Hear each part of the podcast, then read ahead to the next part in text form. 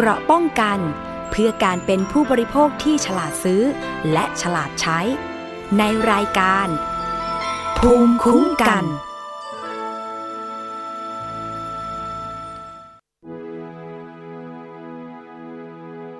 แววเสียงรา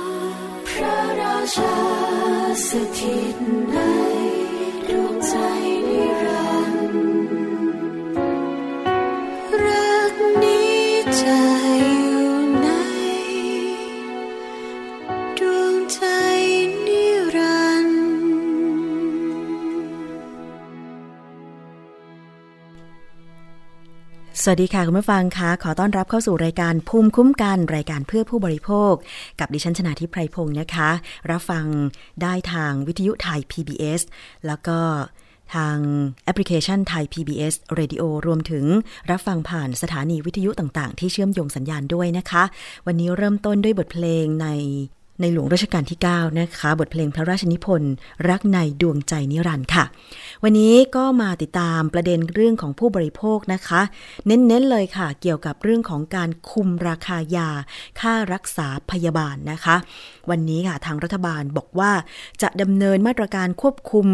ค่ายา ค่าเวชภัณฑ์และค่ารักษาพยาบาลทางการแพทย์เต็มที่เลยนะคะ ซึ่งนอกจากจะดำเนินการผ่านกลไกของกกร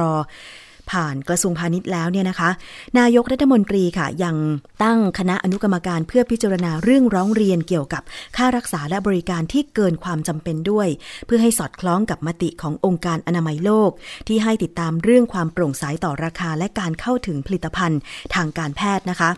พลโทวีรชนสุคนทะปฏิภาค รองโฆษกประจำสำนักนายกรัฐมนตรีค่ะเปิดเผยว่า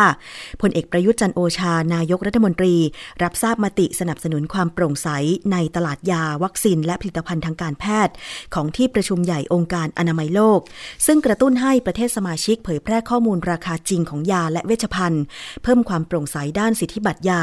และให้ฝ่ายเลขาธิการองค์การอนามัยโลกติดตามผลของความโปร่งใสต่อราคา การเข้าถึงผลิตภัณฑ์ทางการแพทย์นะคะ ซึ่งมติขององค์การอนามัยโลกเนี่ยสะท้อนว่าแนวทางต่างๆ ที่ไทยดำเนินการนั้น สอดคล้องกับมาตรฐานสากล อย่างเช่น การกำหนดให้โรงพยาบาลเอกชนต้องแจ้งราคาซื้อขายยา เวชภัณฑ์ ค่าบริการทางการแพทย์ รวมทั้งประเมินค่ารักษาเบื้องต้น ให้ผู้ป่วยทราบก่อนเข้ารับบริการค่ะ นอกจากนี้นะคะ นายกรัฐมนตรียังได้แต่งตั้ง คณะอนุกรรมการในส่วนกลางและภูมิภาคค่ะ เพื่อพิจารณาเรื่องร้องเรียนเกี่ยวกับการให้บริการที่เกินความจำเป็น หรือคิด ค่ารักษาสูงเกินสมควร และขอความร่วมมือในการสนับสนุนให้ประชาชน สามารถเข้าถึงบริการทางการแพทย์ได้อย่างเป็นธรรมและมีประสิทธิภาพค่ะ ซึ่งถ้าหากพบข้อมูลนะคะ โดยจากข้อมูลค่ะพบว่ามีโรงพยาบาลจำนวนหนึ่ง ที่ตั้งราคายาเวชภัณฑ์ ค่าบริการทางการแพทย์ ไว้สูงกว่าราคาเฉลี่ยถึงร้อยละ 300 ถึง 16,000 นะคะ โดยกระทรวงพาณิชย์จะเรียกหารือเพื่อแก้ไขปัญหา ให้เป็นไปตามประกาศ คณะกรรมการกลางว่าด้วยราคาสินค้าและบริการ ฉบับที่ 52 พุทธศักราช 2562 ต่อไปค่ะ ซึ่งก่อนหน้านี้นะคะ นางสาวชุติมาบุญยประพัฒรัฐมนตรีช่วยว่าการกระทรวงพาณิชย์ ในฐานะประธานคณะกรรมการกลางว่าด้วยราคาสินค้าและบริการหรือกกร ก็ได้ลงนามในประกาศกกร ฉบับที่ 52 พุทธศักราช 2562 เรื่องการแจ้งราคา การกำหนดหลักเกณฑ์เงื่อนไขเกี่ยวกับการจำหน่ายยารักษาโรค และเวชภัณฑ์ ค่าบริการ การรักษาพยาบาล บริการทางการแพทย์และบริการอื่น ๆ ของสถานพยาบาล มีผลบังคับใช้ตั้งแต่วันที่ 30 พฤษภาคม 2562 ที่ผ่านมา โดยให้แจ้งราคายาเวชภัณฑ์ และบริการทางการแพทย์ และ กำหนดให้โรงพยาบาลเอกชน ประเมินค่ารักษาเบื้องต้นให้ผู้ป่วยทราบก่อนจำหน่ายหรือให้บริการ เมื่อผู้ป่วยร้องขอ และในการจำหน่ายยาให้ผู้ป่วยนอก โรงพยาบาลจะต้องออกใบสั่งยาตามมาตรฐานประกอบวิชาชีพเวชกรรมนะและใบแจ้งราคายาให้ผู้ป่วยทราบล่วงหน้าด้วย ซึ่งตรงนี้ทางกรมการค้าภายในเองก็ได้ดำเนินมาตรการต่างๆ มาแล้ว มีความคืบหน้าอย่างไรนะคะ เราจะไปฟังเสียงของอธิบดีกรมการค้าภายในคุณวิชัยโภชนากิจค่ะ เรียนความคืบหน้าเกี่ยวกับเรื่องการที่กระทรวงพาณิชย์ได้ออกมาดูแลในเรื่องของการรักษาพยาบาลนะครับ ก็เรียนว่าตั้งแต่กระทรวงพาณิชย์ได้นำเรื่องยาเวชภัณฑ์แล้วก็ค่าบริการโรงพยาบาลเข้ามาเป็นสินค้า และก็บริการควบคุมตั้งแต่เดือนมกราคม 2562 เนี่ยนะครับ ตอนนี้ทางกรมค้าภายในได้ดำเนินการต่อเนื่องตามที่คณะรัฐมนตรีได้มอบหมายนะครับ ก็คือทำอย่างไรให้ ราคายาค่ารักษาพยาบาลมีความโปร่งใสนะครับให้โรงพยาบาลมีการคิดราคายา มีคิดค่าบริการต่างๆเนี่ยนะครับมีความโปร่งใส 2. เป็นธรรมกับทุกฝ่ายนะครับเป็นธรรมต่อทั้งผู้ผู้ป่วย แล้วก็เป็นธรรมต่อผู้ให้ไปให้การรักษาพยาบาลด้วยกรมค้าภายในได้พยายามที่จะหาข้อมูลเรื่องนี้นะครับว่าราคายาปัจจุบันราคาเวชภัณฑ์มีความเหมาะสมไหมนะครับ โดยได้สอได้หาจากแหล่งข้อมูลจากหลานที่หลากหลายนะครับ จากสถานที่ราชการเช่นกรมบัญชีกลาง จากคณะกรรมการอาหารและยานะครับ แล้วก็ในสภาคภาคเอกชนก็ขอตัวเลขนะครับขอข้อมูลจากโรงพยาบาล จากผู้นำจากผู้นำเข้านะครับจากผู้ผลิตยาแล้วก็เวชภัณฑ์สำคัญสำคัญนะครับ ซึ่งจากตัวเลขที่ได้กลับเข้ามานะครับ เราก็ออกมาประมวลนะครับออกมา ตามดูราคาเฉลี่ยดูทิศทางของราคาแล้วนะครับ ก็เรียนได้ว่ามีทั้งหมด 353 โรงพยาบาลที่ส่งข้อมูลมา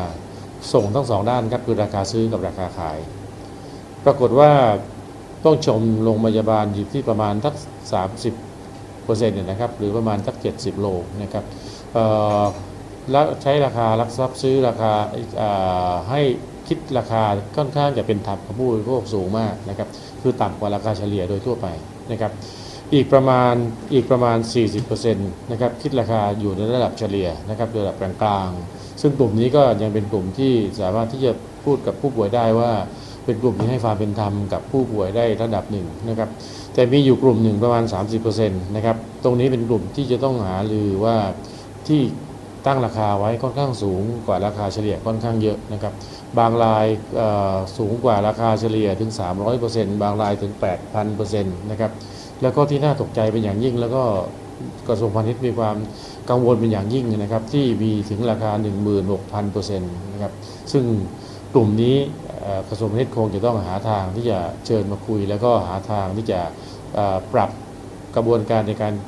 คำนวณราคาในการคิดค่ารักษานะครับให้เป็นไปตามที่คณะรัฐมนตรีได้มอบหมายก็คือ ให้ความเป็นธรรมต่อผู้บริโภคด้วยนะครับนี่คือความคืบหน้าล่าสุด หลังจากที่คณะรัฐมนตรีได้อนุมัติให้นำเอายาและก็เวชภัณฑ์ แล้วก็ค่าบริการเข้ามาเป็นสินค้าและบริการควบคุมแล้วนะครับ ทางคณะกรรมการค้าด้วยราคาสินค้าและบริการเนี่ยได้ออกประกาศนะครับกำหนดมาตรการให้ทางโรงพยาบาล ให้ทางผู้ประกอบการปฏิบัตินะครับ มีสาระสำคัญ 3 ประเด็นด้วยกันนะครับ อันดับแรกก็คือการให้ผู้ป่วยเข้าถึงราคานะครับเข้าถึงราคาแล้วต้องเป็นราคาที่แท้จริงนะครับ ได้สั่งการให้โรงพยาบาลนะครับ แจ้งราคารับซื้อแล้วก็ราคาขายยาและเวชภัณฑ์ พร้อมทั้งราคาค่าพยาบาลเนี่ยนะครับ ให้กับกรมการค้าภายในนะครับ ภายใน 45 วันหลังจากประกาศมีผลบังคับใช้ ซึ่งตรงนี้นะครับกำหนดการวันสุดท้ายที่จะต้องแจ้งคือวันที่ 12 กรกฎาคม 2562 นะครับ รมค้าภายในจะนำเอาราคาที่ทางโรงพยาบาลแจ้งเนี่ยนะครับมาขึ้นเว็บไซต์ของกรม แล้วก็เข้าไปสู่ระบบ QR code นะครับเมื่อได้ QR code แล้ว กรมจะส่ง QR code ที่กรมเซตของโรงพยาบาลทั้งหมด 353 โรงพยาบาลเนี่ยนะครับ ส่งไปให้กับโรงพยาบาลทุกโรงนะครับ ผู้บริโภคหรือผู้ป่วยนะครับ จะใช้บริการโรงพยาบาลไหนนะครับ ท่านสามารถเช็คก่อนที่จะเข้าใช้บริการได้นะครับ จะเช็คจากเว็บไซต์ของกรมค้าภายในก็ได้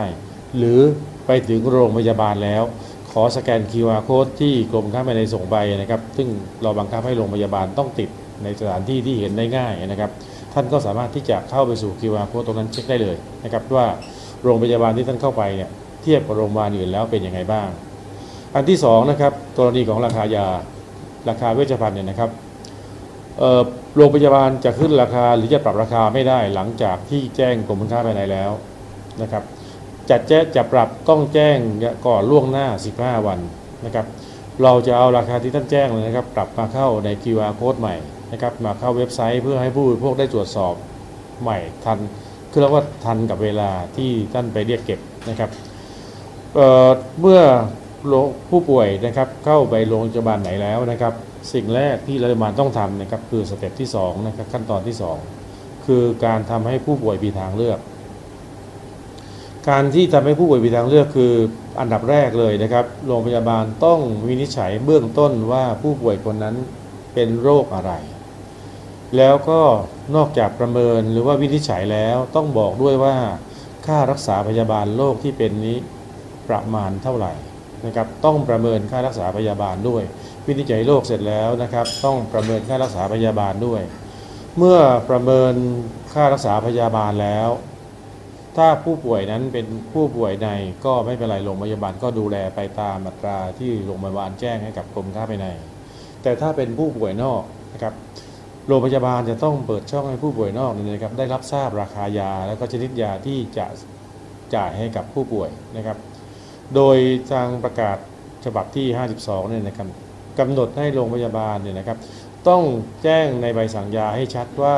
ยานิยาอะไรนะครับ ชื่อวิทยาศาสตร์ว่ายังไงชื่อการค้าว่ายังไงนะครับสรรพคุณคืออะไรวิธีใช้คือยังไง จะใช้หลังอาหารก่อนอาหารครั้งละกี่เม็ดอะไรพวกนี้นะครับ จะต้องระบุให้ชัด แล้วก็ที่สำคัญราคาต่อหน่วยนะครับราคาต่อหน่วยหมายถึงราคาต่อเม็ดต่อขวดนะครับ แล้วก็ราคารวมว่าเท่าไหร่นะครับ แล้วก็ใบสั่งยานี้จะต้องให้กับผู้ป่วยก่อนที่ผู้ป่วยจะไปจ่ายตังค่ายาหรือจะไปรับยานะครับ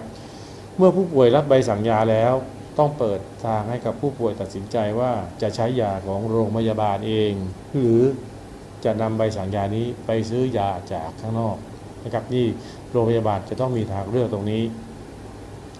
ประเด็นที่3นะครับที่ทางประกาศได้กำหนดไว้นะครับ ก็คือว่า การรักษานั้นนะครับจะต้องพอดีหรือมีความสมเหตุสมผลกับโรคที่เป็นนะครับความหมายตรงนี้ก็คือว่าในอดีตได้รับการร้องเรียนเยอะมาก ในเรื่องของคำว่า over treatment นะครับคือการตรวจแล้วก็การเช็คเรื่องสุขสขภาพ เรื่องอาการของโรคเนี่ยนะครับ เกินความพอดีหรือเกินความจำเป็น หลายคนบอกว่าเป็นแค่โรค ท้องเสียเป็นแค่โรคปวดหัว แต่ต้องถึงขั้นต้องเอ็กซเรย์ถึงขั้นต้องเข้า MRI หรือว่าจะต้องเช็คความดันต้องเช็คสารพัดเพราะว่าการเช็คแต่ละครั้ง แต่ละหมอนะครับ แต่ละอาการของโรคมีภาระค่าใช้จ่ายเกิดขึ้น แล้วก็บางครั้งมีการจ่ายยา มีการสั่งตรวจเกินความพอดีนะครับ ตรงนี้นะครับทางกระทรวงพาณิชย์โดยเฉพาะตามประกาศคณะกรรมการว่าด้วยราคาสินค้าและบริการนะครับ ได้กำหนดให้มีการตั้งคณะกรรมการขึ้นมาพิจารณาเรื่องนี้โดยเฉพาะนะครับ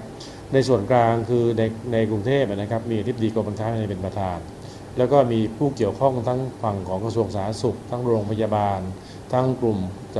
สมามูลนิธิเพื่อผู้บริโภค แล้วก็สมาคมประกันชีวิตประกันภัยนะครับ เข้ามาเป็นผู้วินิจฉัยร่วมวินิจฉัย แล้วก็จะมีนักวิชาการจากหมหาวิทยาลัยนะครับ เข้ามาช่วยวินิจฉัยด้วย ในส่วนต่างจังหวัดจะมีท่านผู้ว่าเป็นประธาน แล้วก็องค์ประกอบของคณะอนุกรรมการก็จะเป็นแบบเดียวกับที่ส่วนกลางนะครับกรรมการชุดนี้มีหน้าที่ในการรับเรื่องร้องเรียนของผู้บริโภค ที่มีความเห็นว่าโรงพยาบาลทำ overtreatment ก็คือว่าตรวจเกินความจำเป็นเกิด แล้วก็ถ้าสมมุติว่ากรรมการวินิจฉัยแล้วบอกว่าโรงพยาบาลตรวจถูกต้องสอดคล้อง หรือว่าเป็นไปตามอาการของโรคแล้ว ทุกอย่างก็คือจบกับ ทางโรงพยาบาลก็ได้จะได้รับการรับรองจากกรรมการชุดนี้ ว่าโรงพยาบาลทำถูกต้องนะครับ แต่ถ้าวินิจฉัยแล้วที่ใช้เนี่ยนะครับ เกินความพอดีหรือว่าให้การรักษาเกินความจำเป็น เรื่องนี้จะเข้ามาที่คณะกรรมการว่าด้วยรายกาสินค้าและบริการ กระบวนการทำตามกฎหมายก็จะเกิดขึ้น คิดราคาเกินไปไหมมีค่าใช้จ่ายเกินความจำเป็นไหมนะครับ สร้างภาระให้กับผู้บริโภคไหม นี่เป็นจะเป็นเรื่องของทางกฎหมาย ซึ่งตรงนั้นกรมค้าภายในจะเข้าคนเข้าไปดำเนินการเออเคสนี้ต้องมีการร้องเรียนครับว่าพอดีหรือไม่พอดี เพราะว่าทางเจ้าหน้าที่คงไม่มีโอกาสได้รู้ว่าผู้ที่ผู้ป่วยได้เข้าไปรักษาโรงพยาบาลไหนแล้ว ได้รับการดูแลสมเหตุสมผลหรือไม่ ถ้าไม่สมเหตุสมผลกรรมการก็ต้องมาช่วยพิจารณา ก็ถ้ายังไม่ไม่ไม่สมเหตุสมผล ถ้าร้องเรียนไปแล้วนะครับข้อข้อยังไม่ข้อยุติยังตกลงไม่ได้ว่าค่าใช้จ่ายเท่าไหร่นะครับ การกระบวนการในการเคลียร์ในเรื่องของโรงพยาบาลยังไม่จำเป็นต้องจบสิ้นตรงนั้นจะรอให้กรรมการตัดสินก่อนก็ได้นะครับ ค่ะนั่นคือเสียงของคุณวิชัยโภชนกิจ อธิบดีกรมการค้าภายในนะคะ ได้มาพูดถึงความคืบหน้า ในกรณีที่จะต้องมีการ คุมราคายา ค่ารักษาพยาบาล ค่าเวชภัณฑ์ต่างๆนะคะ โดยเฉพาะตอนนี้ค่ะที่อธิบดีได้บอกไปว่า โรงพยาบาลต่างๆ เนี่ยจะต้องแจ้งต้นทุนและราคาขายยา และเวชภัณฑ์รวมถึงค่ารักษาต่างๆ ต่อกรมการค้าภายในภายในวันที่ 12 กรกฎาคม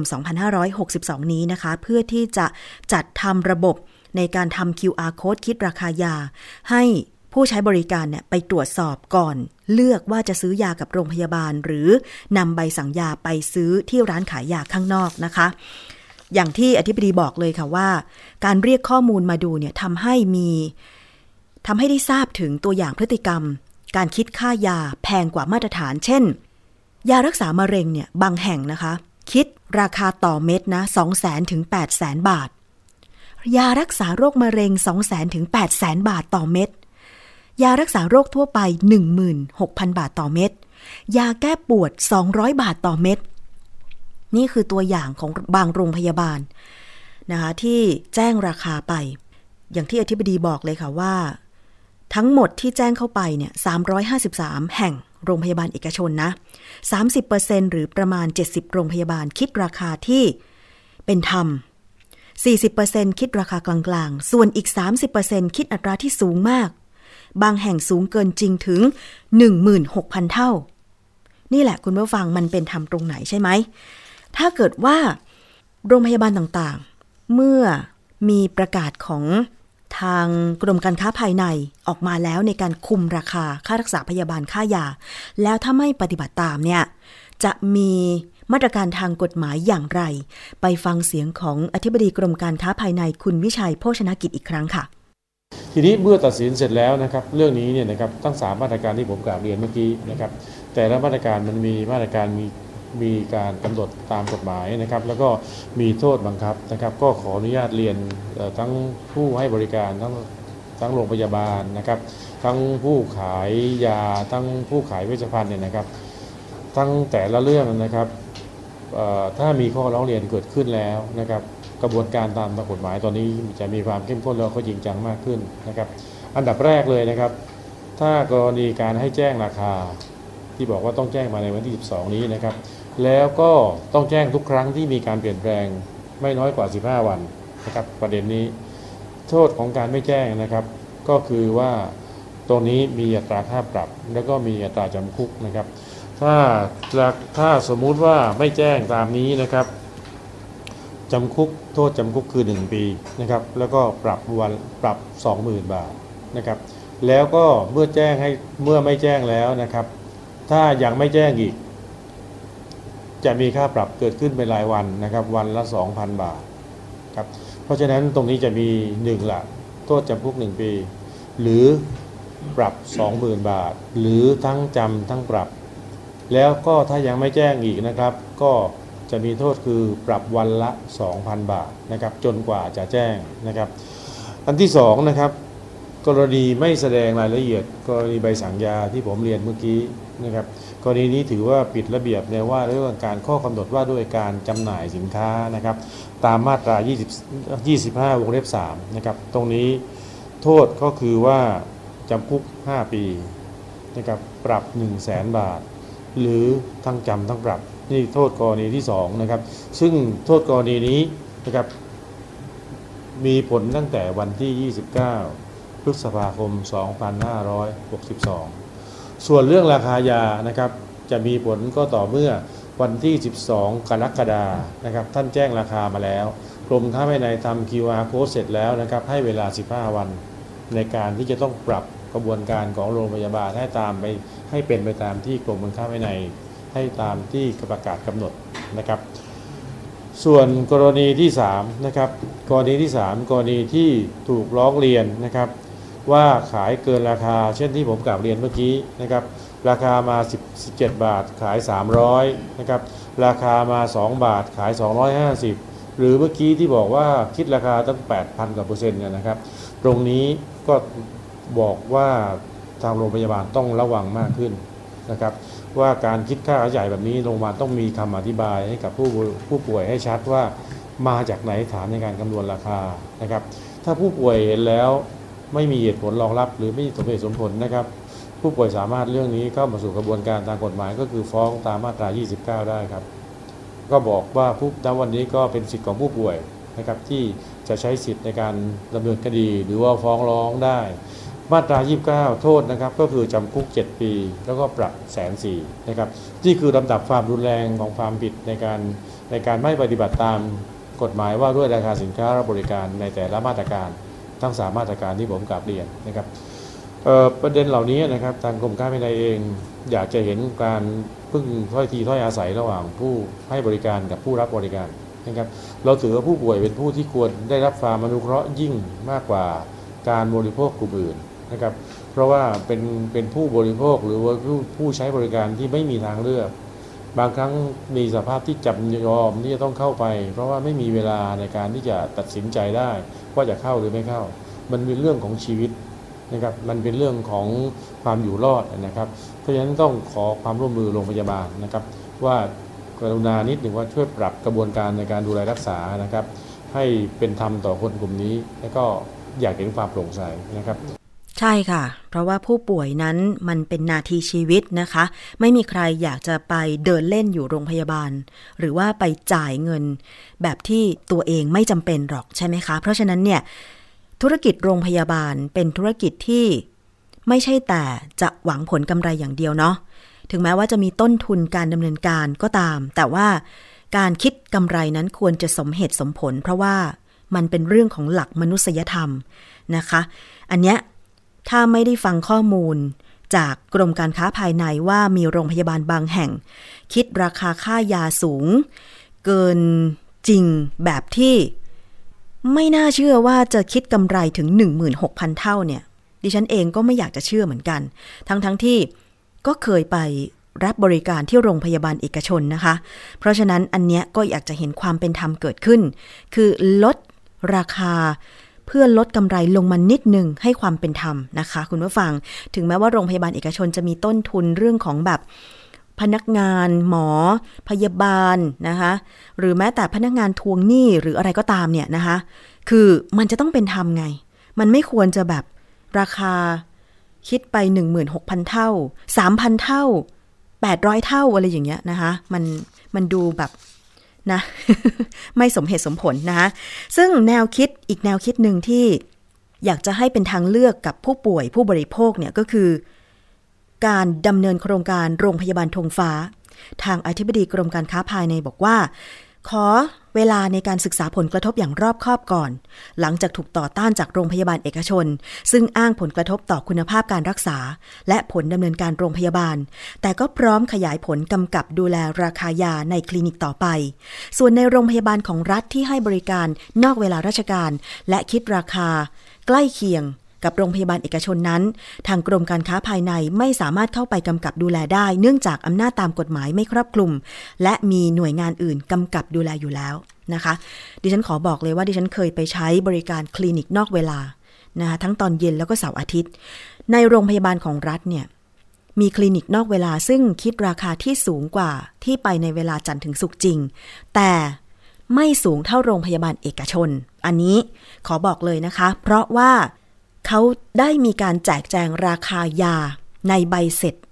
แล้วเรียบร้อย อันนี้ขอยืนยัน โรงพยาบาลของรัฐ ราคาไม่สูงเท่าโรงพยาบาลเอกชน ถึงแม้ว่าจะเป็นคลินิกนอกเวลา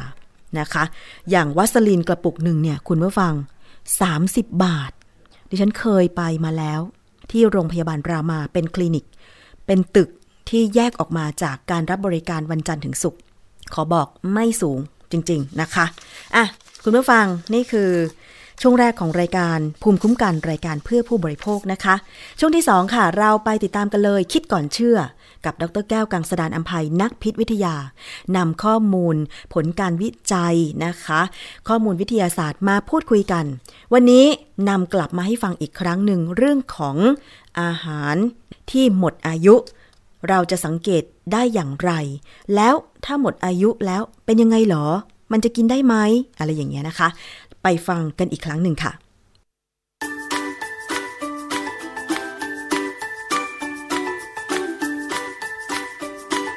ช่วง คิดก่อนเชื่อ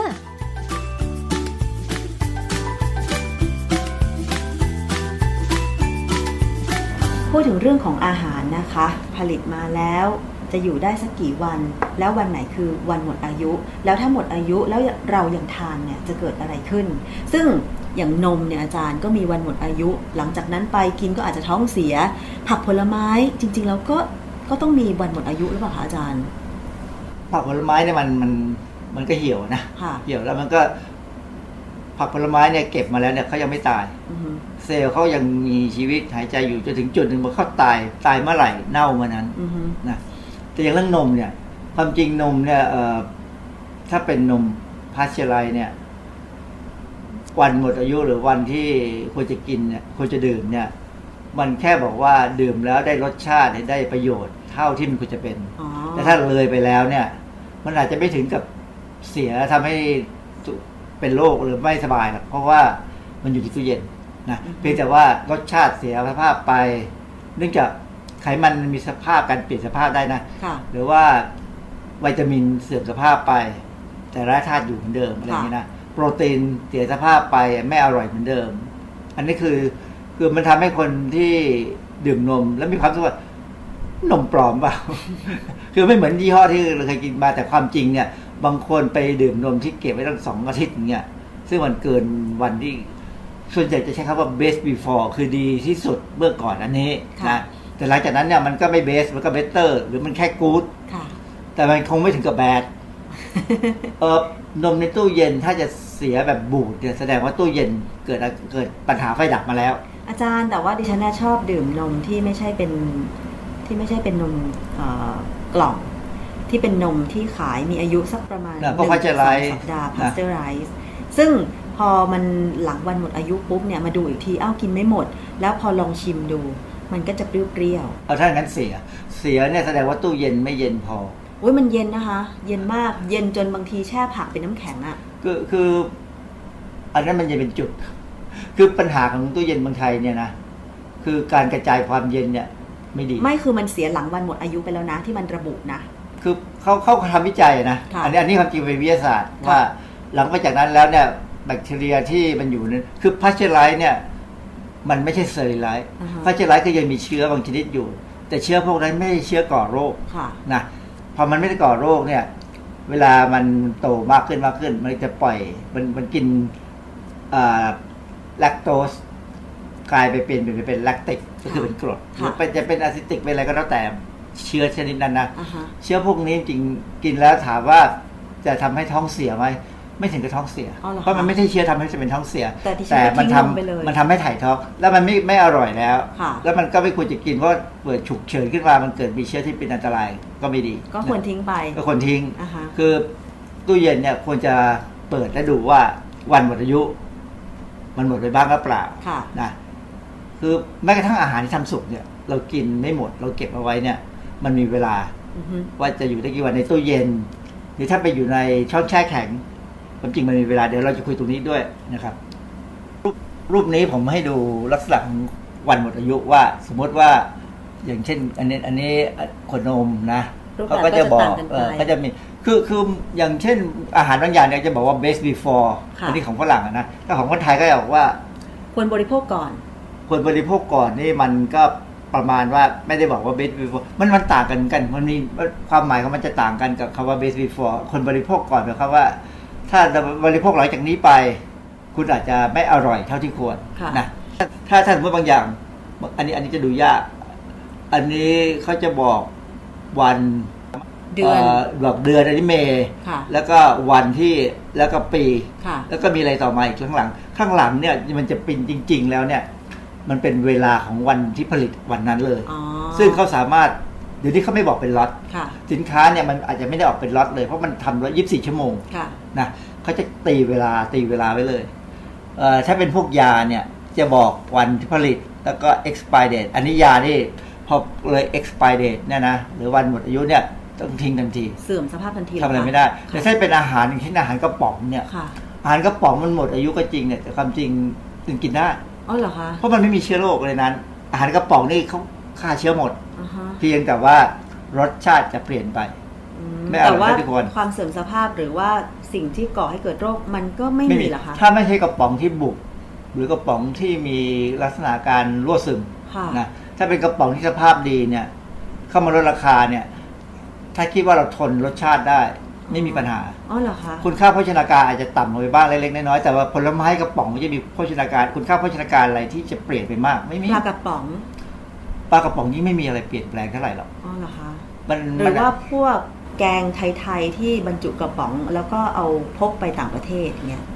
คือถ้าเขาทำดีนะค่ะถ้าทำดีเอาอากาศออกได้หมดนะ มันจะไม่เหม็นหืนมันก็จะไม่เสีย มันจะไม่เสียสภาพ แต่ว่ารสชาติเปลี่ยนได้นะอืมเพราะว่าโปรตีนมันอาจจะเปลี่ยนสภาพ แต่มันไม่ถึงกับไม่ใช่แค่เปลี่ยนสภาพที่ที่ว่าเสีย เหตุที่ผมพูดกล้าพูดตรงนี้เพราะว่าผมจำได้อาจารย์ที่ปรึกษาผมเนี่ยค่ะเป็นเป็นนัก วิทยาศาสตร์ทางอาหาร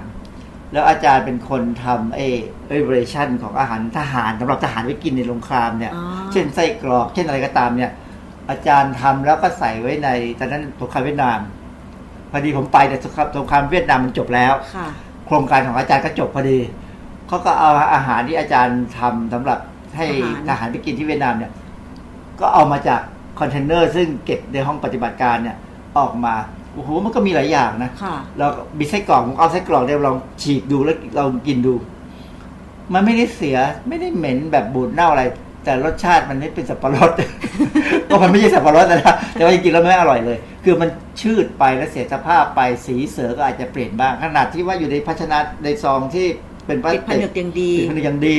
ไม่มีแถงนะค่ะแต่มันก็เสื่อมสภาพได้ มันเป็นเป็นเป็นลักษณะธรรมชาติ ซึ่งอันนี้แหละ นักวิทยาศาสตร์ทางอาหารก็ถึงกำหนดว่าวันหมดอายุหรือวันที่ best before วันที่ดีดีสำหรับบริโภคเนี่ยคือวันที่เท่าไหร่อ๋อเขาจะมีเป็นกลุ่มๆว่าอาหารประเภทนี้อยู่ได้กี่วันกี่วันกี่วันค่ะนะเช่นเดียวกับพวกนมอาหารกระป๋องแต่มันประหลาดยมันประหลาดตรงที่ว่าน้ำดื่มเนี่ยมีวันหมดอายุ นั่นน่ะสิคะอาจารย์กำลังมองดูอยู่ว่า คือเขาอาจจะมองในแง่ว่าพลาสติก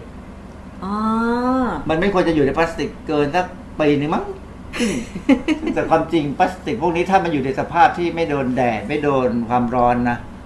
มันก็ไม่มีปัญหาน่าไม่น่าจะมีปัญหาอะไรแต่ตอนนี้อาจารย์หลาย ๆ ร้านนะ เอาน้ำดื่มบรรจุขวดพลาสติกเนี่ยมามาโชว์วางนอกร้านมาวางวางโชว์ไม่ได้ซึ่วางงอยู่ในร้านซึ่งเปิดแอร์ซึ่งไม่ถูกอืมคือคือคือเขาเขาไม่เข้าใจว่าสินค้าที่เป็นอาหารเนี่ย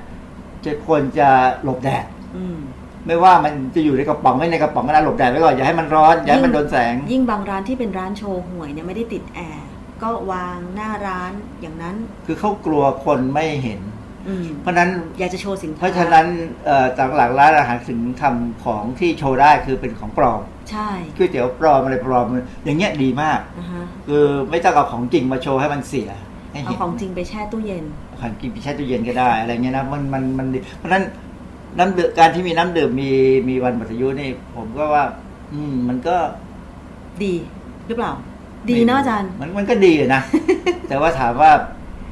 มันก็ไม่ค่อยมีคนทำเท่าไหร่หรอก แต่ว่าค่ะบางยี่ห้อทำพวกฝรั่งเนี่ยทำค่ะไปอ่านบทความมันหนึ่งนะ ในเว็บของเขาชื่อ anti foodie อะไรก็ตามมันหัวข้อเรื่องบอกว่า this bread is growing hair can I still eat it ความหมายคือขนมปังเนี่ยมันมีรา รานี่ก็เป็นฝอยใช่ไหมเขาเรียกว่าค่ะเขาบอกว่ามันมีขน มีผมอ๋อขึ้นมา อ่าฮะ กินได้ไหม ค่ะ แล้วไอ้ไอ้เจ้าหมอนี่คนที่เขียนบทความเนี่ยจะเอาเมียมานินทา เขาบอกว่าพันยาผมไม่ให้ความสนใจเกี่ยวกับวันหมดอายุ วันที่ต้องขายหรือวันอื่นเลยที่อยู่บนอาหาร ค่ะ เขาบอกปัญญาเนี่ยคือไม่สนใจหรอก คือสามารถกินพิซซ่าที่เหลือค้างในตู้เย็นนานสองสัปดาห์ได้สบายมาก โดยให้เหตุผลว่าเราต้องไม่ทำให้อาหารเสียเปล่าอือฮึความจริงคำที่ว่าเราต้องไม่ให้ทำไม่ไม่ทำให้อาหารเสียเปล่าเนี่ยอันนี้คือความจริงคือหัวใจของเรื่องที่เราจะคุยวันนี้แหละค่ะนะคือเราจะคุยว่าบางครั้งเนี่ยการทิ้งอาหารเนี่ยมันทำอาหารเสียเปล่าอือฮึแต่บางครั้งเนี่ยอย่างพิซซ่าสองอาทิตย์นี่ต้องทิ้งนะ ไม่ควรจะกินแต่ไอหมอนี่เขามาคุยว่าพัญญาเขากินได้อือฮึผมต้องปรบมือและนับถือในความเป็นจริงที่ว่าเธอไม่ยอมให้อาหารเสียเปล่าแน่ เพราะเธอมักนำเอาเนื้อในตู้เย็นที่เริ่มเปลี่ยนสีแล้วมาปรุงอาหาร ให้ผมกิน เนื้อที่เปลี่ยนสีจากสีแดงอาจจะหรือว่าสีชมพูซีดไปมันจะกลายเป็นสีเรื่อยๆคล้ำหรือสีออกคล้ำซีดอืมพอสีคล้ำเนี่ยอาจารย์มันจะเหม็นเน่าเลยนะ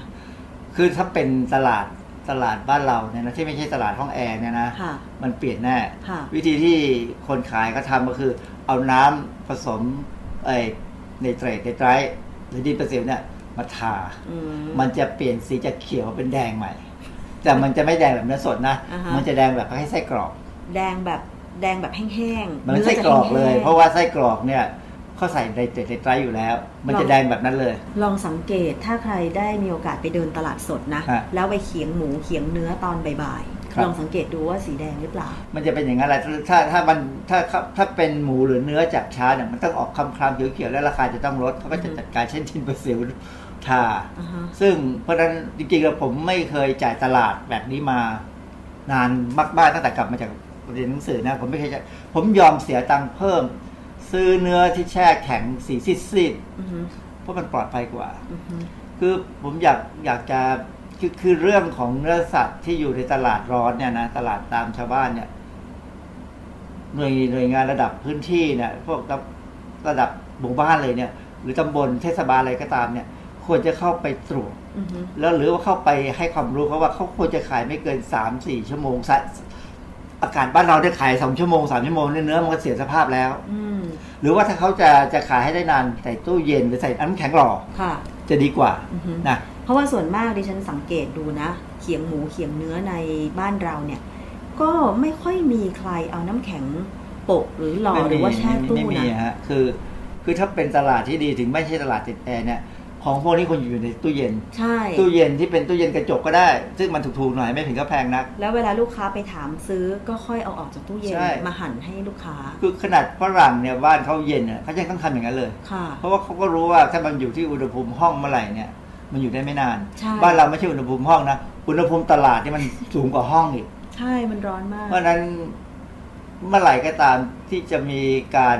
ปฏิรูประบบความปลอดภัยของอาหารเนี่ยนะ ผมก็ไม่รู้ว่าจะมีพรรคการเมืองไหนทำบ้างนะ แต่มีเห็นบางพรรคเนี่ยพูดเรื่องเรื่องเรื่องสุขภาพประชาชนนะค่ะเรื่องแบบนี้ต้องทำแล้วค่ะทำให้ตลาดเนี่ยมันเป็นที่ปลอดภัยด้วย สะอาดแล้วก็ไม่มีเชื้อโรคครับซึ่งบางทีคนไทยเราอะติดกับบรรยากาศที่บอกว่าอนุรักษ์บรรยากาศของตลาดไว้ เช่น เอาของมาขายริมทาง แล้วก็พ่อค้าแม่ค้าก็นั่งอยู่กับพื้น ของก็แบกระดินอะไรอย่างเงี้ย คือบางคนไปคิดว่านั่นน่ะคือ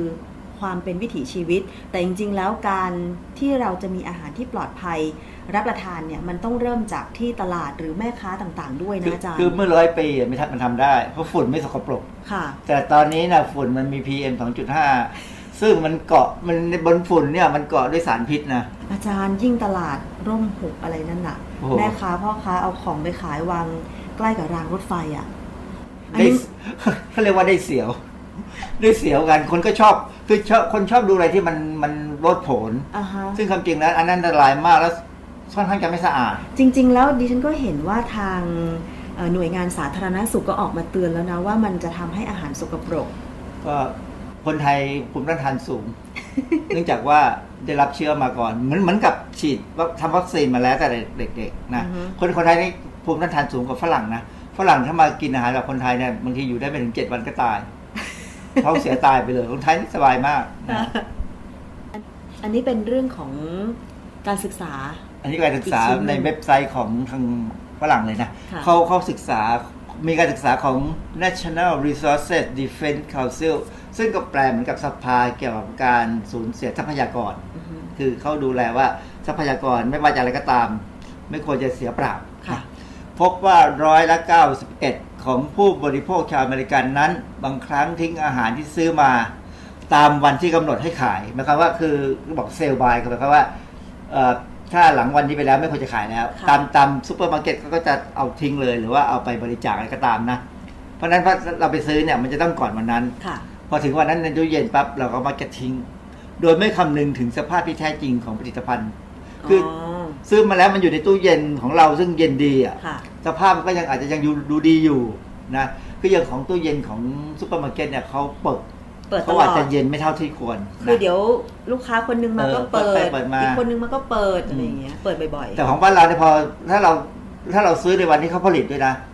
มันจะเก็บได้เกินๆค่ะควรจะเก็บได้เกินเพราะตู้เย็นเราไม่ได้เปิดทุกวันทั้งวันเปิดไปเปิดมานะค่ะเพราะฉะนั้นของพวกนี้คือบางคนมีความรู้สึกมันหมดอายุแล้วทิ้งไปทิ้งเลยนะ อืมอาหารที่หมดอายุเนี่ยเอาไปทิ้งเนี่ยเขาบอกว่าในอเมริกานะปีหนึ่งประมาณร้อยหกสิบล้านปอนด์สองจุดสองปอนด์คือหนึ่งกิโลค่ะเพราะฉะนั้นนี่ก็คือประมาณเจ็ดสิบห้าล้านกิโลล้านกิโลกรัมนะโดยมีมูลค่าประมาณเก้าร้อยล้านเหรียญดอลลาร์ค่ะก็เอาสามสิบเอ็ดคูณเข้าไปก็โอ้โหมหาศาล แล้วเขาบอกว่าอาหารในอเมริกาเนี่ยอาหารเป็นแหล่งขยะบุญฝอยใหญ่ที่สุดของอเมริกาเลย โอ้แสดงว่ามีคนทิ้งเยอะโอ้ฝรั่งนี่เขา คือในประเทศที่มีมีเศรษฐกิจดีเนี่ยนะที่ถ้าเป็นคนจนเขาไม่ทิ้งนะกินเหมือนกัน แต่เศรษฐกิจดีๆ คนระดับชั้นกลางเนี่ยที่มีเยอะกว่าบ้านเราเนี่ยเขาก็ทิ้งเขาไม่เสียดายเขากลัวเพราะค่ายาแพงอ๋อค่ายาแพงไปหาหมอทีเนี่ยเขาไม่เสี่ยงกับน่ลัวอาหารที่หมดอาไม่ยุเสี่ยงคือสำหรับผมเหมือนกันนะถ้าถ้าเรากินสมมติไส้กรอกแต่ไส้กรอกผมปกติผมซื้อมาผมใส่ freezer ค่ะจะกิน ก็เอาค่อยเอาลงมาแล้วกลางคืนเอาลงมา เช้าเราก็กินได้ค่ะอาจจะอยู่สักสองสามวันก็ไม่มีปัญหาอะไรอือฮึนะก็ก็หมด แต่ไส้กรอกไม่กินมากไม่กินมากไม่กินบ่อยนะค่ะเพราะมีสารก่อมะเร็งอ๋อเพราะฉะนั้นเวลากินไส้กรอกต้องกินกับผักผลไม้นะกินให้มันคือเข้าไปสู้กันอย่างกุนเชียงละอาจารย์กุนซื้อกุนเชีเชียยงงมาแช่ตู้เย็นได้นานขนาดไหน บางทีมันไม่มีวันหมดอายุความเพจริงราะว่ากุนเชียงนี่มันแห้งกว่าไส้กรอกค่ะนะมันมันอยู่ในตู้เย็นได้นานกว่านานกว่านะแล้ววันหมดอายุเขาไม่ เราไม่เคยมีการทำวิจัยเรื่องนี้หรอกใช่นะเอ่อส่วนมากเป็นกุนเชียงที่เป็นผลิตภัณฑ์พื้นบ้านนะถ้าถ้าไม่ไม่คิดว่าจะกินเร็วค่ะใส่ใส่ตู้เย็นใส่ตู้แช่เลยอือฮึนะแล้วถ้าคิดว่าจะกินก็คงไม่เกิน3าสี่วันเหมือนกันเอารมณ์อยู่ในตู้เย็นเนี่ยไม่ควรจะเกิน3าสี่วันก็เอามาทอดกิน แต่ว่าถ้าจะให้ปลอดภัยเนี่ย ทอดก่อนแล้วเก็บอยู่ได้นานกว่าอ๋อทอดแล้วก็หั่นให้เป็นชิ้นเล็กหน่อยแล้วก็ใส่เอ้ภาชนะค่ะปิดปิดให้ดีค่ะอยู่ในตู้เย็นเนี่ย ความที่เป็นอาหารทอดเนี่ยมันจะไม่ค่อยเสีย อ๋อเหรอคะ แต่นานไปก็จะหืนได้ ถ้าใช่น้ำถ้าน้ำมันเป็นน้ำมันที่เป็นน้ำมันพืชนะค่ะ แต่ถ้าเป็นน้ำมันปาล์มอาจจะไม่หืนเพราะน้ำมันปาล์มไม่หืน ค่ะ แต่ถ้าเป็นน้ำมันถั่วเหลืองน้ำมันข้าวโพดหืนได้ ค่ะ อันนี้เป็นข่าวที่เกิดขึ้น อันนี้แคปมาจากเออของ MSN เข้ามานะจริงๆก็อยู่ในหลายหลายหนังสือพิมพ์นะเขาก็เทสโก้เขาประกาศเจตนารมณ์อันนี้ผมเห็นผมผมชื่นชมนะ แต่เขาบอกว่าเขาจะเลิกเลเบลเลิกบอกวันหมดอายุนะของบรรจุภัณฑ์ผักและผลไม้สดกว่า 251 รายการอ้าวทำไมอะ คือเขาบอกว่าเพราะว่าผู้ผู้บริโภคเนี่ย ไปทิ้งมันเมื่อถึงวันที่เขาบอกว่าหมดมัอายุหมดอายุอือฮึประมาณ 84เปอร์เซ็นต์มักทิ้งอาหารที่ยังรับประทานได้อือฮึนะคืออย่างอย่างของของที่เขาขายเนี่ย ที่ห้างสรรพสินค้าเนี่ยถ้าถึงวันหมดอายุปั๊บเนี่ยเขาขายยังไม่ได้เขาจะไปบริจาค แต่ดิฉันก็เห็นบางห้างที่เวลาอยู่ในชั้นวางหลาย ๆ วันผักผลไม้นะใกล้หมดอายุ แล้วก็เอาไปลดราคาใช่พอใกล้หมดอายุดิฉันเคยซื้ออย่างเช่นส้มอาจารย์ใช่คืออย่างของเทสโก้เนี่ยคือไม่ได้โฆษณาให้นะ แต่ว่าผมก็ไปเทสโก้แหละคือพอวันสองวันจะหมดอายุเนี่ยเขาก็จะเอามาวางขาย ราคาลดไปครึ่งหนึ่งบ้างนะ หรือบางสินค้าบางอย่างเนี่ย พอหกโมงเย็นเนี่ยลดเยอะมากเลยค่ะนะอย่างพวกอาหารพร้อมปรุงเนี่ยนะซึ่งความจริงมันไม่ได้เสีย อือฮึ นะแต่ว่ามันเหี่ยว แต่หลาย ๆ ห้างก็ก็เป็นทำเดี๋ยวนี้เขาคงทำเยอะแหละไม่ใช่เฉพาะเทสโก้หรอกฮะค่ะห้างไหนห้างทำคือคือพวกที่เป็นผักเนี่ยมันมันถ้ามันจะเสีย มันจะเห็นเลยว่ามันเน่านะอันนั้นทิ้งเลย แต่ถ้าแค่เหี่ยวเนี่ยไม่มีปัญหา มันก็เอาไปผัดเดี๋ยวมันก็หาเราก็มองไม่เห็นความเหี่ยวค่ะเพราะจริง ๆ ผักเวลาเราผัดมันก็เหี่ยวอะนะเพียงแต่ว่าเรามีความรู้สึกไม่ดีว่ามันเก่า แล้วก็คำนึงถึงเรื่องของ คุณภาพของผักผลไม้หรือเปล่าว่าคุณค่าทางอาหารมันจะลดลงไหมอะไรอย่างเงี้ยจอาริจางรย์ๆมันไม่ควรจะลดเท่าไหร่หรอกอ๋อไม่ควรจะลดเท่าไหร่อ่าวิตามินที่อยู่ในผักวิตามินที่ยังอยู่ในผักที่ยังไม่ได้ปรุงเนี่ย เสียสภาพช้ากว่าวิตามินที่อยู่ในผักที่ปรุงแล้วอ๋อนะเพราะฉะนั้นไม่ถึงกับอย่างนั้นเพราะฉะนั้นถ้าคือคือความจริงอะถ้าเราไปไปตลาดซุปเปอร์มาร์เก็ตพวกนี้เนี่ยตอนเย็นๆได้เนี่ย เราได้ของถูกอือฮึแต่ว่า ประเด็นคือว่าเราจำเป็นต้องประหยัดถึงขนาดนั้นไหมอือฮึแต่ถ้าใครมีบ้านอยู่แถวนั้นเนี่ยได้ประหยัดได้ประหยัด คือบางครั้งมันต้องไปธุระบางทีผมก็แวะเข้าไปซื้อของที่เขาลดราคา ไม่มีปัญหาอ่าฮะกินได้ค่ะคือคือถ้าเน่ามันเห็นเน่าเลยใช่แต่ถ้ามันเหี่ยวก็แค่เหี่ยวค่ะหรือถ้ามันไม่ดูมันไม่เต่งตึงคือ แต่ถ้าเป็นผลไม้ไม่ค่อยชอบนะ ผลไม้นี่ต้องสด เเต่งควรตึง ควรเต่งตึงหน่อยควรจะสดหน่อยคืออ่าฮะ คือพอเราไปแช่ตู้เย็นแล้วมันก็จะอร่อยใช่ไหมแต่ว่าถ้ามันเริ่มมีเหี่ยวมีช้ำนี่ก็ไม่ค่อยดีเลยอย่าไปซื้อกินแต่ดิฉันดีกกว่าลับชอบส้มที่เหี่ยวๆนะอาจารย์ ดูเหมือนว่ามันจะหวานกว่า จริงมันหวานกว่า เพราะเพราะผักผลไม้มันยังไม่ตายไงค่ะมันยังเจริญยังมีการปรับเปลี่ยนน้ำตรงน้ำตาลจากแป้งเป็นน้ำตาลได้ค่ะ นะคือถ้ามันไม่ได้เน่าไม่ได้ไม่ไม่ได้ดูสภาพมีราขึ้นนะ กินได้เหี่ยวๆก็กินได้คนโบราณคนสูงอายุจะชอบกินของพวกนี้อะไรกล้วยงอมงอมใช่ค่ะ อันนี้เป็นวิธีการเก็บอาหารๆอันนี้เป็นข้อมูลขององค์องค์กรราชการของอเมริกาค่ะนะ foodsafety.gov เลยเขาเขาทำผมก็เอามาให้ดูนิดหนึ่งเมื่อกี้เราคุยเรื่องตลาดที่ไม่มีแอร์ค่ะนะฝรั่งเนี่ยเขาบอกว่าไก่ เนื้อวัว เนื้เนื้ออหหมูมูหมูเนี่ยมันอยู่ในอุณหภูมิห้องได้ประมาณสองชั่วโมงเองนะค่ะคือหลังจากสองชั่วโมงไปแล้วเนี่ยสภาพมันจะเริ่มเสียอืมันอาจจะไม่ถึงกับมีเชื้อโรคแต่ว่ามันจะฝรั่งใช้คำว่า off flavor คือกลิ่นไม่ดีสภาพไม่ดีแล้วอ๋อมันจะเริ่มเหม็นตุเหม็นตุเหม็นใช่ตุตุใช่ไหมแล้วแล้วสีจะคล้ำลง นั่นแหละสองชั่วโมงสองชั่วโมงอเมริกาเนี่ยมันไม่เหมือนเมืองไทยแล้วเมืองไทยนี่เผลอๆชั่วโมงเดียวก็จะตกแล้วว่าเราร้อนเข้าเข้าตัว แต่แต่อันนี้อเมริกาที่ร้อนกว่าเราก็มีนะค่ะบางช่วงเขา heat wave เขาอีกเรื่องหนึ่งแต่ถ้าสมมติว่าโดยทั่วไปเนี่ย บ้านเราเนี่ยถ้าสองชั่วโมงบางทีเราอยู่ถึงสี่ชั่วโมงเพราะฉะนั้นอันนี้ไม่ดี ถ้าเก็บในตู้เย็นของสดเนี่ยนะได้สองสามวันประมาณไก่จะวันสองวันไก่เนี่ยจะอยู่ได้หนึ่งถึงสองวันเหมือนกันนะเนื้อสัตว์จะอยู่วันสองวัน แต่ถ้าอยู่ในตู้ freezer ในในชุดแช่แข็งเนี่ย ไก่ได้อยู่ได้ประมาณปีหนึ่งนะค่ะถ้าเป็นเนื้อวัวเนี่ยประมาณหกถึงแปดเดือน ถ้าค่ะเป็นเนื้อหมูประมาณหกเดือน อะไรเงี้ยอ่าฮะ คือเราคงไม่ซื้อมาสะสมนะหกเดือนไม่ไหวแล้วมั้งดิฉันเคยมีประสบการณ์อาจารย์ไปซื้อเนื้อที่เขาแช่แข็งมาอืมแล้วก็เอามาแช่ที่บ้านต่อ ก็แล้วคือลืมแช่แข็ง แล้วลืม แล้วลืมแล้วลืมค่ะ ความจริงถึงจะอยู่ทั้งปีสองปีสามปีก็ยังกินได้เหรอคะแต่มันจะไม่อร่อย เดี๋ยวมีเหตุผลจะอธิบายให้ฟังนะเดี๋ยวดูต่อไปจะมีเหตุผลจะอธิบายอธิบายว่าเนื้อสัตว์หรือแม้กระทั่งอาหารสำเร็จรูปที่ทำแล้วเนี่ย อยู่ในตู้เย็น freezer อยู่ในช่องแช่แข็งเป็นหลายๆปีเนี่ยอยู่ได้กินได้ แต่มันจะไม่อร่อยเพราะเหตุผลไม่มีเหตุผล อันนี้อธิบายเรื่องไข่เรื่องขนมปังนะอันนี้ผลไม้ผักผลไม้ คือมันจะมีชั่วโมงเวลาที่ไม่เท่ากันไข่เนี่ยอยู่ที่อุณหภูมิห้องเนี่ยไม่ควรเกินสองสามชั่วโมงค่ะนะ a few hours คือยิ่งบ้านเรานี่ไม่ไม่ควรจะอยู่นานเลยนะยิ่งต้องคิดถึงเวลาที่เราขับรถมาด้วย หรือว่าเรายิ่งถ้านั่งรถเมย์มานะ อุณหภูมิจะสูง แสดงว่าทุกวันนี้พวกร้านโชว์หวยหรือตลาดสดที่วางแผงไข่ไว้อุณหภูมิห้อง อุณหภูมิทั่วไป แบบขายไม่หมดหลาย ๆ วัน มันก็จะทำให้ไข่เสื่อมคุณไข่เสียภาพนั่นเหรอคะไอ้คือคุณภาพซื้อมาบางทีเสีย เพราะฉะนั้นไข่เมื่อได้จากฟาร์มปุ๊บต้องแช่ควรจะอยู่ในที่เย็นอ๋อตู้เย็นได้ยิ่งดีใหญ่เลยซึ่งค่ะความจริงอันนี้ชาวบ้านเราไม่ค่อยทำไม่ค่อยรู้ มันอาจจะเป็นความคิดมาตั้งแต่โบราณไง อย่างคุณแม่ดิฉันเนี่ยอาจารย์อืมแม้แต่ผักอะ่ะ บางที เมื่อก่อนไม่มีตู้เย็นโอเคเข้าใจเอาไปไว้ในข้างตุ่มข้างตุ่มมันยังเย็นๆใช่ไหมคะใช่แต่ว่าปัจจุบันนี้มีตู้เย็นแล้ว คุณแม่ก็ยังไม่นิยมเอาผักมาแช่ตู้เลย คือคือจริงๆตู้เย็นเนี่ยมันมีช่องผักค่ะซึ่งเป็นช่องที่เขาจะควบคุมความชื้นค่ะนะแล้วผักเนี่ยก่อนเก็บต้องใส่ถุงไว้หน่อยค่ะควบคุมความชื้น คือผักผักเนี่ยเวลาเสียมันเสียช้ากว่านะอ่าฮะแต่ว่าถ้าเป็นขนมขนมปังที่ได้ถึงห้าถึงเจ็ดวัน ถ้าเจ็ดวันแล้วลาขึ้นแน่ๆค่ะ ถ้าห้าถึงเจ็ดวันราไม่ขึ้นแสดงว่าเขาใส่ preservative สารสารกันบูดอืมนะส่วนไข่เนี่ย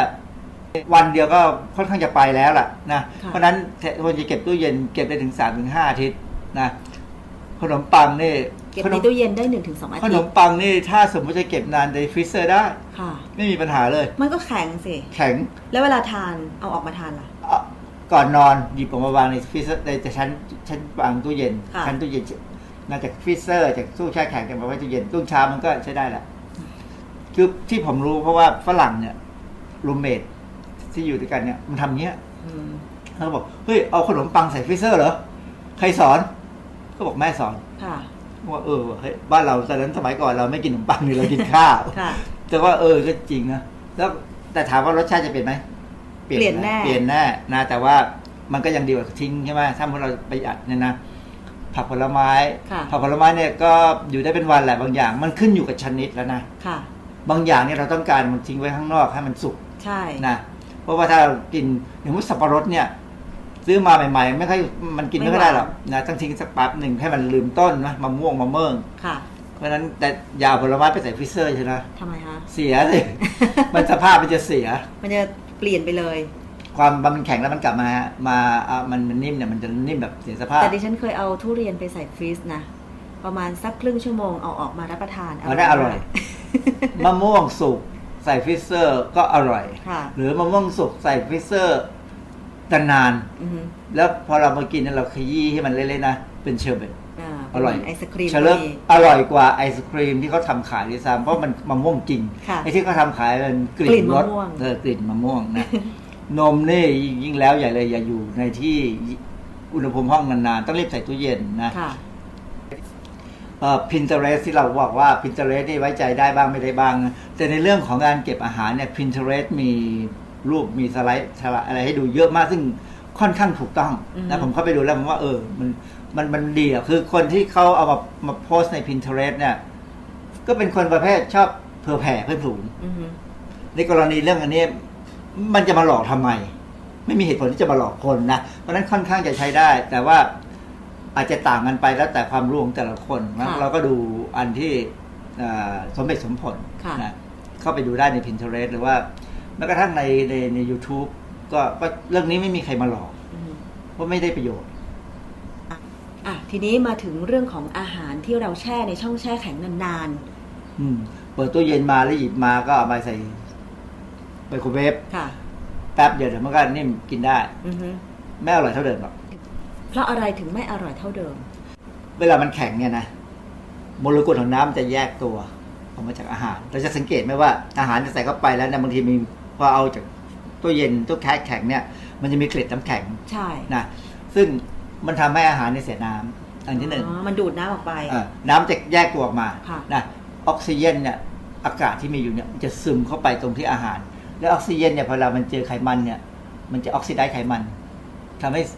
ใส่ไขมันจะถูกออกซิไดซ์ก็คือโมเลกุลถ้าเป็นไขมันไม่อิ่มตัวเนี่ยจะแตกหักอือฮึก็มีกลิ่นแบบอัลดีไฮด์ก็เหม็นหืนเหม็นหามอะไรพวกที่ผมว่านะอือฮึเพราะฉะนั้นสีแก้วถูกสีที่ดีๆ ก็จะถูกออกซิเจน oxidize ทำให้สีเปลี่ยนไปค่ะ เพราะฉะนั้นวิธีเก็บอาหารที่ทั้งดิบทั้งสุกเนี่ย ถ้าจะอยากให้มันอยู่ใน freezer ในตู้แช่แข็งได้นานๆเนี่ยต้อง wrap เอาเอาไอ้พลาสติก wrap เนี่ย wrap ให้แน่นค่ะให้มีออกซิเจนน้อยที่สุดค่ะมันก็จะอยู่ได้นานขึ้นกว่าเดิมอ๋อมีการเสื่อมสภาพน้อยลงค่ะนะแต่ก็อาจจะเป็นไปตามบุญตามกรรมอะนะค่ะคืออย่างที่บอกกันว่าอยู่ในตู้เย็นนานๆเนี่ยก็ไม่ก็อาจจะเสียสภาพไม่อร่อยทีนี้มันมีอันหนึ่งที่เป็นสิ่งที่พวกผลิตอาหารเนี่ยเขามักจะทำประจำหรือตามซุปเปอร์มาร์เก็ตจะทำประจำทำคืยัองไงคะ คือ มีการลดราคาสินค้า อย่างเช่นไอศครีมเนี่ย ค่ะ ถ้าเมื่อไหร่ตอนไหนที่ลดราคาไอศครีม แบบลดกระหน่ำเลยนะ summer sale ลดกระหน่ำ summer sale เนี่ยแสดงว่ามันเป็นล็อตที่เขาเก็บไว้ใน freezer นาน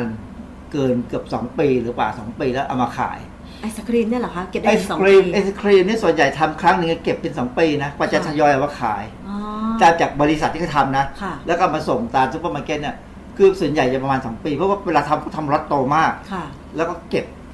ในตู้เออเขาเรียกเรียกว่า walk in freezer คือมันจะเป็นตู้ freezer ตู้ใหญ่ๆแช่แข็งใหญ่แบบคนเดินเข้าไป ใส่เชือกหนาวเข้าไปเข็นเอามาขายอะค่ะเพราะฉะนั้นก็ต้องทำครั้งหนึ่งเนี่ยเยอะมากไม่ให้ให้มันคุ้มทุนอือฮึเพราะฉะนั้นไอ้ไอ้ประเภทหลังหลังๆเนี่ยสุดท้ายสุดท้ายจะหมดเนี่ยรสชาติมันก็จะเริ่มเปลี่ยนไป ไม่เหมือนเดิมวัยรุ่นเรียกว่าเฮยอะ แล้วก็มาลดราคา แต่ว่าสำหรับเราเนี่ยเพลินลิ้นเราไม่ค่อยดีนะจมูกเราก็ไม่ค่อยดีเรากินได้ คือเขาเขาไม่เอาของเสียสภาพจริง ๆ มาขายหรอกนะค่ะแต่ว่ามันอาจจะไม่ไม่ มันอาจจะไม่เนี้ยบเหมือนเดิมที่ผลิตใหม่ใหม่ๆเออถ้าไปเจอล็อตใหม่เนี่ยไม่มีทางลดราคาเลยแหละค่ะนะเขารู้กันคนขายกับคนผลิตเนี่ยเขารู้กันค่ะนะเพราะฉะนั้นถ้าช่วงไหนที่ไอศครีมไม่ลดราคาเลยอะนั่นใหม่ หน้าร้อนนะไม่ลดหรอกอาจารย์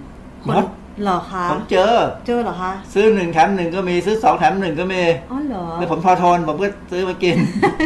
คือคือถ้ามันอร่อยมากถือกินหมดเร็วอือฮึถ้ามันอร่อยน้อยๆก็กินแพร่หายากอ๋อค่ะ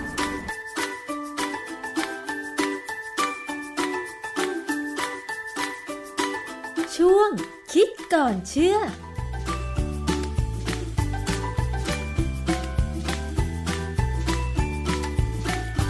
ค่ะคิดก่อนเชื่อนะคะ วิธีการสังเกตนะคะว่าอาหารหมดอายุแล้วยังจะรับประทานต่อได้หรือไม่ บางอย่างก็ต้องทิ้ง แต่บางอย่างก็อาจจะคุณภาพไม่สู้เท่าที่ระบุไว้ว่าควรบริโภคก่อนนะคะ แต่ยังไงก็ตามเนี่ยต้องดูกันให้ดีค่ะ ก่อนจะรับประทานอะไรเข้าไปนะคะ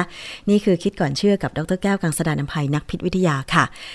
วันนี้รายการภูมิคุ้มกัน รายการเพื่อผู้บริโภคหมดเวลาลงแล้วนะคะ ขอบคุณมากเลยสำหรับการติดตามรับฟัง ไม่ว่าจะเป็นฟังผ่านเว็บไซต์ www.thaipbsradio.com หรือว่าแอปพลิเคชันไทย PBS Radio หรือว่าจะเป็นฟังผ่านวิทยุชุมชนที่เชื่อมโยงสัญญาณนะคะ ขอบคุณมากเลย วันนี้ดิฉันชนะทิพไพรพงศ์ลาไปก่อน สวัสดีค่ะ ติดตามรับฟังรายการย้อนหลังได้ที่เว็บไซต์และแอปพลิเคชันไทย PBS Radio ไทย PBS ดิจิทัล Radio วิทยุข่าวสารสาระ เพื่อสาธารณะและสังคม